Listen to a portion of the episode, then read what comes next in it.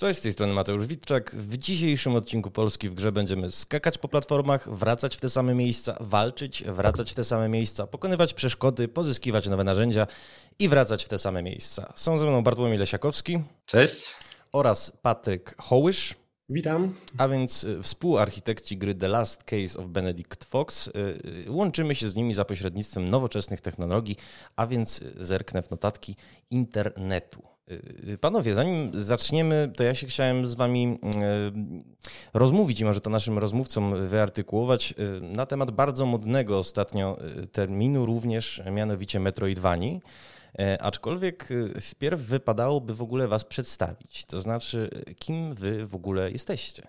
E, otóż e, jesteśmy Plot Twist. Jesteśmy firmą już dość starą, czego większość osób może nie wiedzieć, gdyż wyewoluowaliśmy z firmy Awesome Industries, która powstała już w 2013 roku. I zaczynaliśmy od gier mobilnych, później nastąpił długi romans z softwarem. I na etapie powstawania The Last Case of Benedict Fox zdecydowaliśmy, że ok, pomysł jest na tyle dobry, że możemy E, skupić się na nim w pełni i e, spółka podzieliła się na dwa podmioty. Jeden został przy software'ze i to jest Awesome Industry Solutions, a drugi stworzyliśmy my i to jest właśnie Plot Twist SA. E, używacie na LinkedInie takiego modnego epidetu established. No i rzeczywiście 2013 rok no to jest już niemal, niemal dekada na rynku, aczkolwiek nie da się ukryć, że jako osom wydaliście na Steamie raptem jeden tytuł. Myślę tutaj o E, Drift Zone, który na 5 lat od wydania ma 36 ocen. I to nie jest dobry wynik. Zastanawiam mnie więc, e, jakim cudem spółka z takim backgroundem uzyskała marketingowe i, i, nie tylko, bo też finansowe wsparcie Microsoftu. E, tak. E, tu przytoczyłeś prawdopodobnie Steamowe liczby. Tak, to e, prawda. Tak, a, a warto wspomnieć o 14 milionach użytkownikach, e, o 14 milionach graczy e, na platformach mobilnych, szczególnie na Google Playu, ale też na iOSie. E, zaczynaliśmy jeszcze jako Awesome Industries właśnie od, głównie od gier mobilnych i część z nich była robiona na zlecenie, więc mamy tych gier za sobą tak naprawdę bardzo dużo, zanim doszliśmy do, do momentu, w którym zdecydowaliśmy się na własny tytuł i tym, tym tytułem, który najlepiej e, e, zaskoczył, był e, Drift Zone, który później wypuściliśmy też na, mm, i na PC-ty, i na konsole.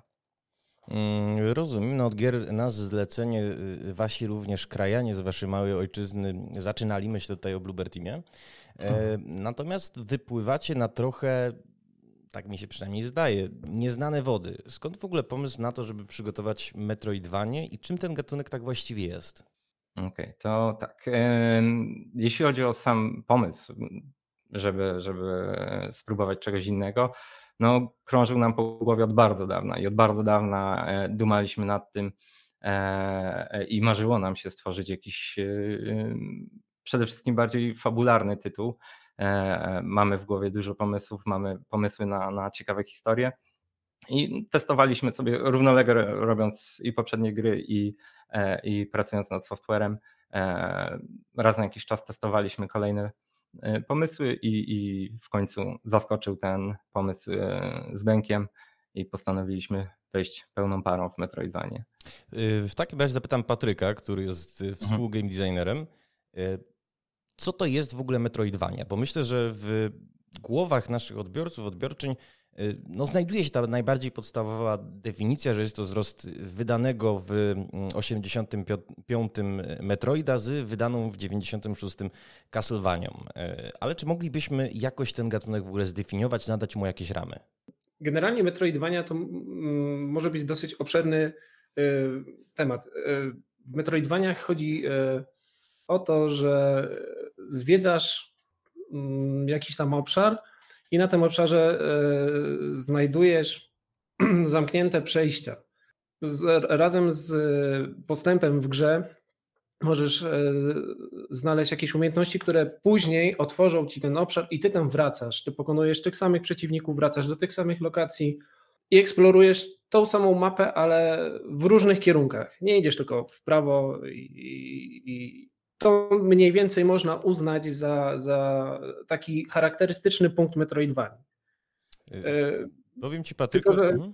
to cały czas ewoluuje. To cały czas ewoluuje w nowszych, w wielu teraz produkcjach też są elementy metroidwaniowe i to cały czas no, idzie do przodu. Powiem ci, że nieomal zacytowałeś wynalazcy Metroidvanii, myślę tutaj o terminie, y, czyli Kojiego Igarashiego, producenta Castlevanii, który zdefiniował ten gatunek y, następującymi słowy. Musi być nieliniowa rozgrywka, duża mapa, konieczność eksploracji i postęp uzależniony od umiejętności. E, bardzo mi się natomiast podobało, że, spodobało, że zwróciłeś uwagę na to, że ten gatunek ewoluuje i de facto przenika trochę do innych y, konwencji, do innych gatunków. I od razu w głowie mi się zapaliła taka lampka kontrolna, czy na przykład Souls-like'i można nazwać no, właściwie krewnymi Metroidvanii. Zdecydowanie. Jak najbardziej. No. E, często one dzielą parę aspektów, e, a przynajmniej e, szczególnie te oryginalne Souls-like'i od, od From Software E, mają sobie te, te, wielkie mapy połączone w dość niespodziewanych punktach, do których na początku jeszcze nie mamy dostępu.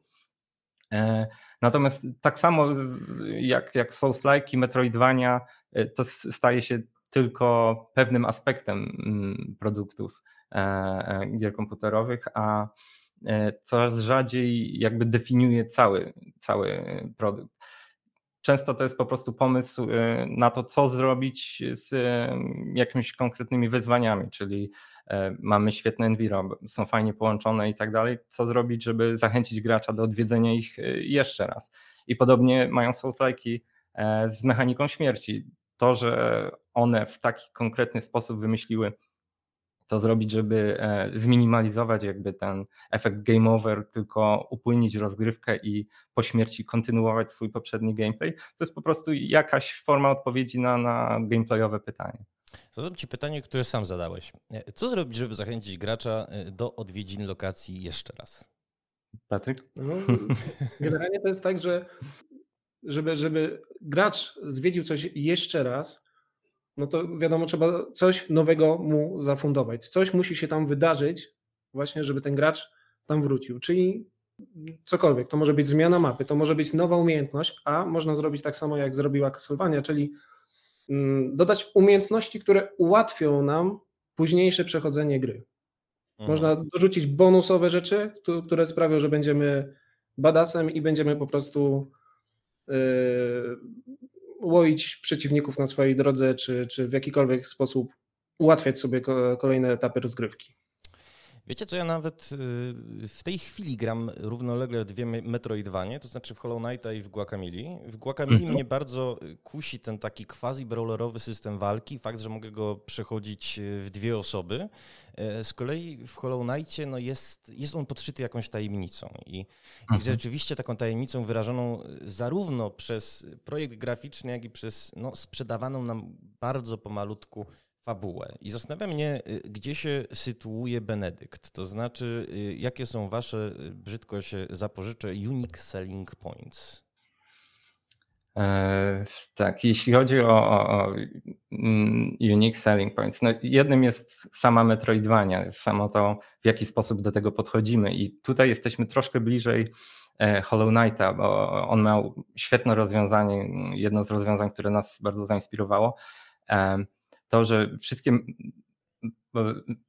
może dla potrzeby całej tej dyskusji będę to nazywał metroidwaniowymi e, zamkami i kluczami. Mhm. E, e, wszystkie te zamki i klucze miał powiązane bezpośrednio z umiejętnościami, które jednocześnie miał, spełniały jakąś swoją funkcję w, w kombacie co nie zawsze miało miejsce w poprzednich tytułach. Czasami były to unikalne zdolności potrzebne tylko i wyłącznie do, do otwarcia danego zamka. I czy to była umiejętność, czy broń, czy przedmiot, e, czy czasami nawet wiedza gracza, e, to już jakby e, obojętne.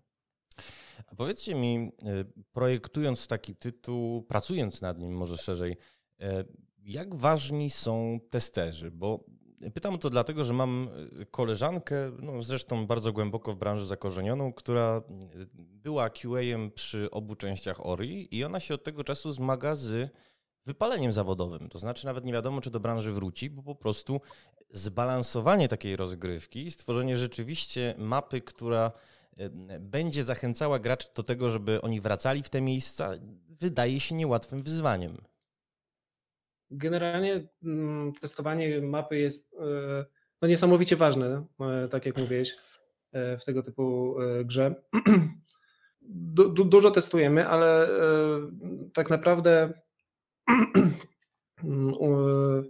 testując to trzeba mieć na uwadze, żeby cały czas mniej więcej utrzymać gracza w tym takim punkcie, gdzie będzie cały czas czuł odpowiednią dozę jakby to powiedzieć, wyzwania, wyzwania i, właśnie, i zaciekawienia. Tak. I zaciekawienia, żeby tak. cały czas y, mhm. prowadzić gracza i nie dawać mu wytchnienia, jeśli chodzi o, tak. O jednym, tak, jednym z takich kluczy dla nas jest, jest frajda z eksplorowania, bo, na, na frajdę z eksplorowania mm, nie składa, y, składa się i znalezienie czegoś fajnego, czyli po prostu nagroda za to coś, ale też frajda z samego szukania. I, i teraz chodzi o szukanie metod i sposobów, żeby e, samo to szukanie e, sprawiało frajdę. I domyślam się, że, że jeśli odrzemy, e, bardzo fajnie w książce Alexisa Kennedy'sa, Kennedy'ego, on o tym pisał, że podróż raz odbyta zmienia się z przygody w, w wysiłek. Użył słowa chore. I, I Metroidvania to jest odpowiedź na to, co zrobić, żeby podróż w to samo miejsce dała nowe wyzwania, dała, jakieś, dała nowe bodźce. Y, I domyślam się, że e, w przypadku QA no, to jest właśnie problem, że e, po eksplorowaniu i po tych wszystkich bodźcach e, zostaje już niestety tylko ta trudna i żmudna część przechodzenia tego milion razy ponownie, więc nie dziwię się, że się wypaliła. Tak. Ja jeszcze a propos wypalenia, ja gram e, cały czas i bardziej się nie mogę doczekać niż, niż po prostu e, czuję wypalenie, więc no, mam po prostu sam, no, po prostu bym zagrał. A powiedzcie mi, bo padło tutaj hasło wysiłek. Czy Metroidvania u swego rdzenia musi być trudna dla odbiorcy? Nie, absolutnie nie. nie. Według mnie to jest zupełnie, poziom trudności jest absolutnie niezależny od, od y, struktury e, i elementów metroidwaniowych. Jest wiele tytułów, które są metroidwaniami albo są uznawane za metroidwanie, a, a są bardzo odprężającymi e, tytułami, jak y, Yoku Island albo e, Tokitori dwójka, na przykład z takich tytułów, które, które mi się teraz przypominają. Hmm. Natomiast wiecie, ten gatunek mi się kojarzy z trudnością. To znaczy, nawet patrząc na ostatnie lata i na te Metroidvanie, które rzeczywiście zdobyły e, rozgłos, zdobyły masową e, publikę, e, no to mamy obejrzenie Ori, mamy Bloodstained, mamy Action Verge'a, mamy mm, Hollow Knighta wspomnianego, Dead Cells, Metroid Dread przecież nie, niedawno wyszło, bo bodaj rok temu. To są wszystko tytuły, które mają odbiorcę no może nawet nie tyle zmęczyć, ale sprawić, że będzie się pocił, że będzie przeklinał przed monitorem, nie daj Bóg rzucał pada. Tak, no jakby to, to jest jedna strona. Może akurat y, y, mm, moglibyśmy to powiązać bardziej z byciem action platformerami niż Metroidvanią. Wydaje mi się, że to może ten aspekt e, tych twórców akurat pchał w tą stronę. E, natomiast jest wiele gier nawet z mainstreamu, AAA-ów, które mają e, bardzo fajne elementy metroidwaniowe a raczej nie są kojarzone z, z, z wysokim poziomem trudności, jak e, Control albo Batman Arkham Asylum, czy, czy kolejne części, gdzie, gdzie mamy dokładnie e, mapę, którą e, eksplorujemy, odkrywamy nowe skille, z tymi skillami wracamy, zdobywamy nowe umiejętności i tak, i tak dalej. Więc look się zgadza. Idea jest podobna, przynajmniej w tym korze gameplayu, a jednak y, gry są kojarzone zdecydowanie z czymś innym niż, niż z tym, że stanowią jakieś super wyzwanie. Pełna zgoda. W rozmowie padło kilka, nawet bym powiedział wiele tytułów, jednak klasycyzujących Metroidvanii i zastanawiam mnie skąd ten boom, bo y, no, im bardziej rozmawiamy o Metroidvaniach, tym bardziej się staje jasne, że zaprojektowanie takiej rozrywki, rozgrywki, mm, rozpisanie mapy, przetestowanie gruntowne to nie jest łatwe wyzwanie, to nie jest tworzenie symulatora. No, nie, nie jest, nie jest. Pamiętam jak, jak zaczynaliśmy i, hmm. i usiadłem przed, no, chciałem powiedzieć pustą kartką, ale to była pusty dokument w Photoshopie i, i chyba dwa dni gapiłem się nie, w niego i nie, nie, nie narysowałem ani jednej kreski, więc trzeba było dokładnie prześledzić, jak robili to inni E, ale okazało się, że każdy robił to po swojemu i, i ostatecznie e, dumając e, wewnątrz zespołu doszliśmy do jakiegoś swojego flow, które, które dla nas zadziałało dobrze. Każdy tak naprawdę feature w, w Metroidvanii powoduje to, że generują się kolejne pytania, na które trzeba znaleźć odpowiedź, żeby, żeby całość zazębiła się właśnie w fajnego lupa gameplayowego, żeby, e, tak jak Bartek wcześniej mówił, e, umiejętności, które pozwalają przejść dalej, pomagały też w walce. Na przykład. Tak. Rozumiem w takim razie, że nie ma jednej Biblii Metroidvanii, z której by można czerpać, ale gdybyście wy, jako osoby, które e, no, zjadły już na tym gatunku, może nie jeszcze sztuczne szczęki, ale zęby, e, mieli polecić jeden tytuł osobie, która chciałaby się z tym gatunkiem spróbować, albo designerowi, który e, no, chciałby opracować Metroidvanie. Mhm. Dla mnie osobiście idealnym wzorcowym tytułem jest Hollow Knight. E, dla mnie Super Metroid, ale A. jeśli ktoś nie jest w stanie e, przeskoczyć tylu lat wstecz, myślę, że Hollow Knight to jest aktualnie taki król gatunku. Top of the tops. A oglądaliście zapowiedź, nie wiem czy to jest kontynuacja czy dodatek? E, kontynuacji, tak? Byliśmy tak, na tej tak, samej tak. konferencji. Tak. No to też jest. A właśnie, słuchajcie, byliście na konferencji Microsoftu, my się tak kręcimy wokół tej konferencji, ale dalej nie mam jasnej odpowiedzi. To znaczy, jesteście zespołem, który ok, ma 14 milionów pobrań swojej gry mobilnej, ok, jest, jak już ustaliliśmy, established, ale co zrobić, żeby przyciągnąć uwagę no, największego z wielkich? Może rozczaruję odpowiedzią, ale ścieżka była wyjątkowo standardowa. E, po pierwsze, najpierw powstał pomysł, zaczęliśmy nad nim pracować i pracowaliśmy nad nim długo, zanim z kimkolwiek się podzieliliśmy. I e, w końcu nadszedł czas, uznaliśmy, że ok, mamy, mamy tyle, żeby pokazać, czym ta gra będzie, jaki będzie klimat, mniej więcej w którą stronę zmierza historia, albo przynajmniej chcemy nią zaintrygować wysłaliśmy e, koncept e, standardową drogą do, do Microsoftu i po prostu odpowiedź była szokująco pozytywna. E, powiem wam, że pierwszy raz się z waszym tytułem spotkałem podczas Digital Dragons, bo mnie Tomek Gawlikowski jakoś po prostu za kołnierz mm -hmm. złapał i powiedział, że no stary, to jest zajebista rzecz. On tak naprawdę nie rzuca, pomimo że jest PR-owcem takich słów na wiatr. I mi też powiedział, że Microsoft właściwie wziął tę grę od ręki. Tak, tak. Od momentu wysłania konceptu, tam nie wiem, może minął tydzień, otrzymaliśmy feedback. E, był bardzo pozytywny, bardzo entuzjastyczny. E, może jeszcze tydzień i dwa albo dwa e, kolejne minęły i zaraz odezwał się Glenn Gregorys, który był odpowiedzialny za Xbox Show, NBTSD Showcase i, i zaproponowali, czy nie chcielibyśmy polepić trailer, żeby pokazać Benka właśnie na, na tej konferencji. Bardzo szybko odezwał się też dział e, z Game Passa i, i więc z każdej strony nas Microsoft bardzo szybko e, otulił.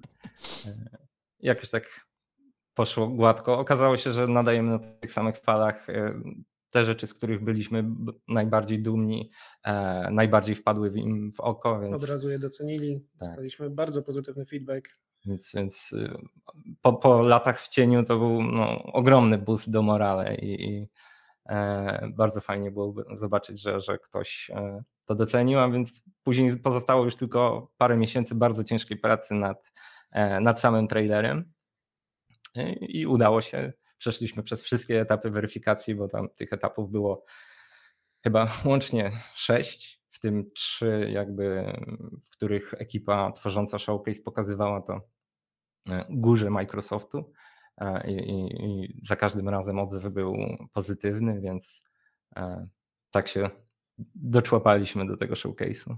No nie pozostaje mi nic innego, jak użyć okolicznościowego efektu dźwiękowego. Dziękuję, dziękuję. dziękuję, dziękuję. Ale skoro już pada jak refren nam w tej rozmowie hasło Benek, myślę tutaj o Benedykcie Foxie, to kto zaczął w ogóle? Gdybyście mogli naszym odbiorcom, odbiorczyniom troszeczkę o tej postaci nowej, bo, bo, bo jeszcze nieoswojonej opowiedzieć. To zaczął Bartek. Tak. Zaczął Bartek i to bardzo ciekawy sposób. tak.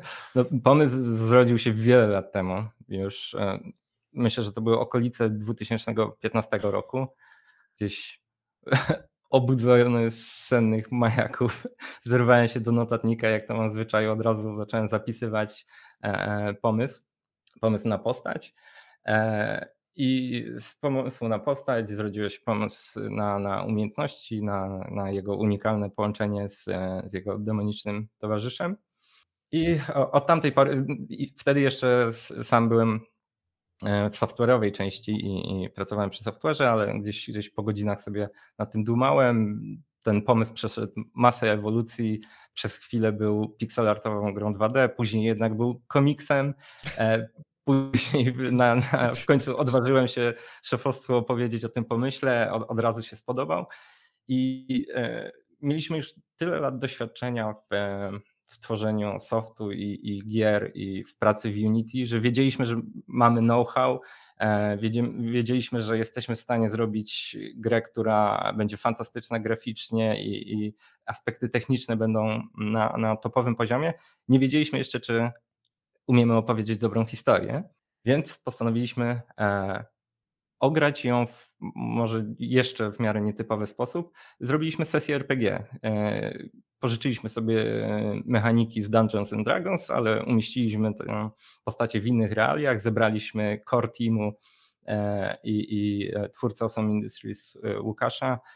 Zagraliśmy dwie sesje i po tych dwóch sesjach, kiedy widziałem przeszklone oczy na końcu przygody. Już, już czułem, że, że mamy to i dostaliśmy zielone światło i postanowiliśmy, że dobra, robimy to. Generalnie tak swoją drogą, dużo pomysłów, e, jakie mamy, to potrafimy wyśnić. tak. Śni, ale, się gry po nocach. Ale nie w godzinach pracy. Nie, nie w godzinach pracy. Dobrze. W godzinach pracy trzeba pracować, zwłaszcza, że y, no, premiera już y, za pasem. E, ale nie tylko wy przygotujecie się do premiery. Myślę tutaj jeszcze o zespole King's Pleasure, e, który przygotowuje mhm. Cosmic. Jeżeli u was protagonista jest połączony z demonicznym towarzyszem, u nich protagonista poszukuje własnego cienia. E, czy wy macie w ogóle jakiś kontakt? Bo to też jest ekipa krakowska, też przygotowuje Metroidvanie. E, no i zastanawiam mnie, czy nie wiem, spotykacie się przy piwie, wymieniacie doświadczenia, macie jakieś refleksje na temat ich gry? Przynajmniej chyba nie my. Nie, nie, nie. Pośród e, w naszej firmie pracuje tyle weteranów i, i dinozaurów branży, że nie wątpię, że znalazłby się e, wspólny znajomy. A, ale nie, o samej, samej grze też dowiedzieliśmy się z internetu, szukając um, wszelkich Metroidvanii, wiadomo, postanowiliśmy wejść w ten gatunek, więc e, co tydzień, poniedziałek, 8 rano, nadchodzące Metroidvanie i, i oglądamy topy i, i, w pewnym momencie pojawił się Kosmik i wygląda no, no, rewelacyjnie, więc od razu przykuł uwagę. Mhm. Tak. Nie dość, że Metroidvania, nie dość, że ładna, jest jeszcze ten aspekt oczywiście właśnie e, tego cienia, który jawił się w miarę podobnym pomysłem jak, jak nasz towarzysz, więc, więc e, E, trzeba było zbadać sprawę dokładnie i dopiero wtedy okazało się, że to również krakowskie studio. No i jako rodowity Krakus y, gratuluję. Kraków y, gwarantuje dobre, dobre pomysły, dobre Metroidvanie. E, ale skoro mm, tak. Bartłomieju drogi już tak poruszyłeś temat tego, że no cały czas trzymacie rękę na pulsie, to powiedz mi, albo powiedzcie mi razem z, e, z, z, z Patrykiem, jakim projektom się teraz przyglądacie i czy jest jakiś zespół, któremu czegoś zazdrościcie? Czegoś zazdrościmy. No, ciężko powiedzieć. E, w stanie aktualnym stan portfela Moon Studios zapewne byłby godny pozazdroszczenia, e, ale, ale myślę, że jesteśmy na tej samej e, trajektorii. Natomiast przyglądamy się wszystkim i, i, i, mhm. i tak jak wspomnieliśmy wcześniej, obaj bardzo lubimy przede wszystkim gry, które mają aspekty metroidwaniowe, a nie są ściśle jakby zamknięte w tą ramę i, i to jest jedyna rzecz, jaka je określa. Zresztą tak. po, podobnie robił Hollow Knight, pamiętam. jak się właśnie próbowałem dowiedzieć, jak, mm, jak oni podeszli do konstruowania mapy, w wywiadach mówili, że celowo unikali określenia Metroidvania, że nie chcą być jakby zamknięci wręcz przez ten, mm, przez ten termin, bo dla nich to jest tylko narzędzie jakby albo sposób podejścia do mapy. Zrobili mhm. wzorcową Metroidvanię, ale rozumiem ich doskonale, że po prostu szukając rozwiązań, po prostu zdecydowali się na takie. Może, może po prostu challenge, na który trafili, to ej, chcemy mieć mapę, chcemy ją połączyć w tych miejscach, chcemy, żeby to było zaskakujące i tak dalej, i tak dalej. I od pomysłu do pomysłu e, lepili swoją grę i w którymś momencie pewnie spojrzeli na siebie i o, o kurde, zrobiliśmy Jednak mamy Metroidvanie. Generalnie też e, patrzymy, e, tak jak Bartek mówi, na te rzeczy, które już wyewoluowały w jakiś sposób mm, do tylko części E, do tego, że są jako, jako Metroidvania są częścią danej gry, a nie całością. Mm, patrzymy, co tam się pojawiło, co zostało w jaki sposób odebrane, dlaczego twórcy zrobili tak, a nie inaczej. I no po prostu patrzymy też na te części, które już w jakiś sposób próbowały wprowadzić coś nowego. Mhm. E, a czy moglibyście mi per analogia podać przykład jakiejś Metroidvanii złej, takiej, z której czerpać nie należy, należy się wręcz jej wystrzegać? Złej. To hmm. jedna kontrowersyjna opinia, z którą się spotkałem, z którą połowicznie się zgadzam, to Ori 1. Gdyż e, Ori e, jest sekwencją mm, długich liniowych, jakby jest e, zlepkiem długich liniowych sekwencji, który, na których końcu łączą się z innymi sekwencjami i to w pewnym sensie tworzy z tego Metroidvanie. I dopiero przy drugiej części mam wrażenie, poszli jakby już tak, otworzyli się całkiem na, na, na, na, na ten gatunek i tych i dużo częściej przeplatają się te sekwencje z miejscami, w których możemy zmienić ścieżkę, spróbować czegoś nowego, odwiedzić nowe miejsca i tak dalej. I broń Boże, nie mówię, że to jest zła gra, bo jest fantastyczna, e, tylko niekoniecznie uznałbym to za na przykład wzorcową Metroidvanię. Właśnie, bo, bo, bo generalnie któraś Metroidvania jest zła, jest bliżej wzorca takiego tego kora, a są te, które po prostu odbiegają troszeczkę od, od wzorca Metroidvania. Tak, mo może no. są jakieś poszczególne elementy, które by nam się mniej podobały w, w, w, grach, ale zazwyczaj i tak są to gry, które bardzo lubię, czyli tak samo jak, jak Ori skończyłem i uważam za fantastyczne, e, tak samo y, na przykład w Action Verge albo w E, w Devs Gambit, obie gry bardzo lubię, a, a mają takie dość specyficzne podejście, z, mm, z, którym też my się spotkaliśmy, jakby spotkaliśmy się z naciskami, żeby pójść w tą stronę. E, mm, jakby nie wiem, czy te gry były zawstydzone tym, w jaki sposób y, podeszli do elementów platformowych i postanowili skonstruować te światy e, bardzo horyzontalnie. Tam jest bardzo dużo mhm. podróżowania i one łączą się zazwyczaj jednym konkretnym tunelem.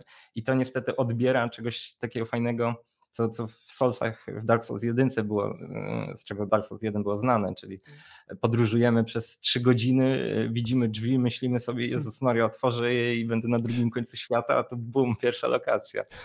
Tak, i, i, I troszkę takie rozwiązanie właśnie e, grabi z takich fajnych momentów. Innymi słowy, odbierają nam trochę przyjemność błądzenia. E, drodzy, no to nie pozostaje mi nic innego, jak życzyć Wam e, sukcesu przy premierze. Jeżeli się nie mylę, to to jest pierwsza połowa 2023 roku. Mam rację? Y, tak, y, celujemy w wiosnę, tak jest. Celujecie, o, w wiosnę nawet, no to widzicie, mamy ekskluzywne informacje jako polski Game.pl.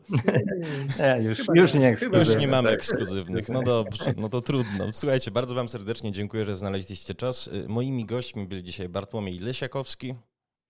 Cześć, dziękuję bardzo. Oraz Patryk Hołysz. Hej. A więc panowie, którzy zapewnili nam podczas tego quasi E3 prawdziwy plot twist. Dzięki wam serdeczne. Dziękujemy ślicznie. Dziękujemy.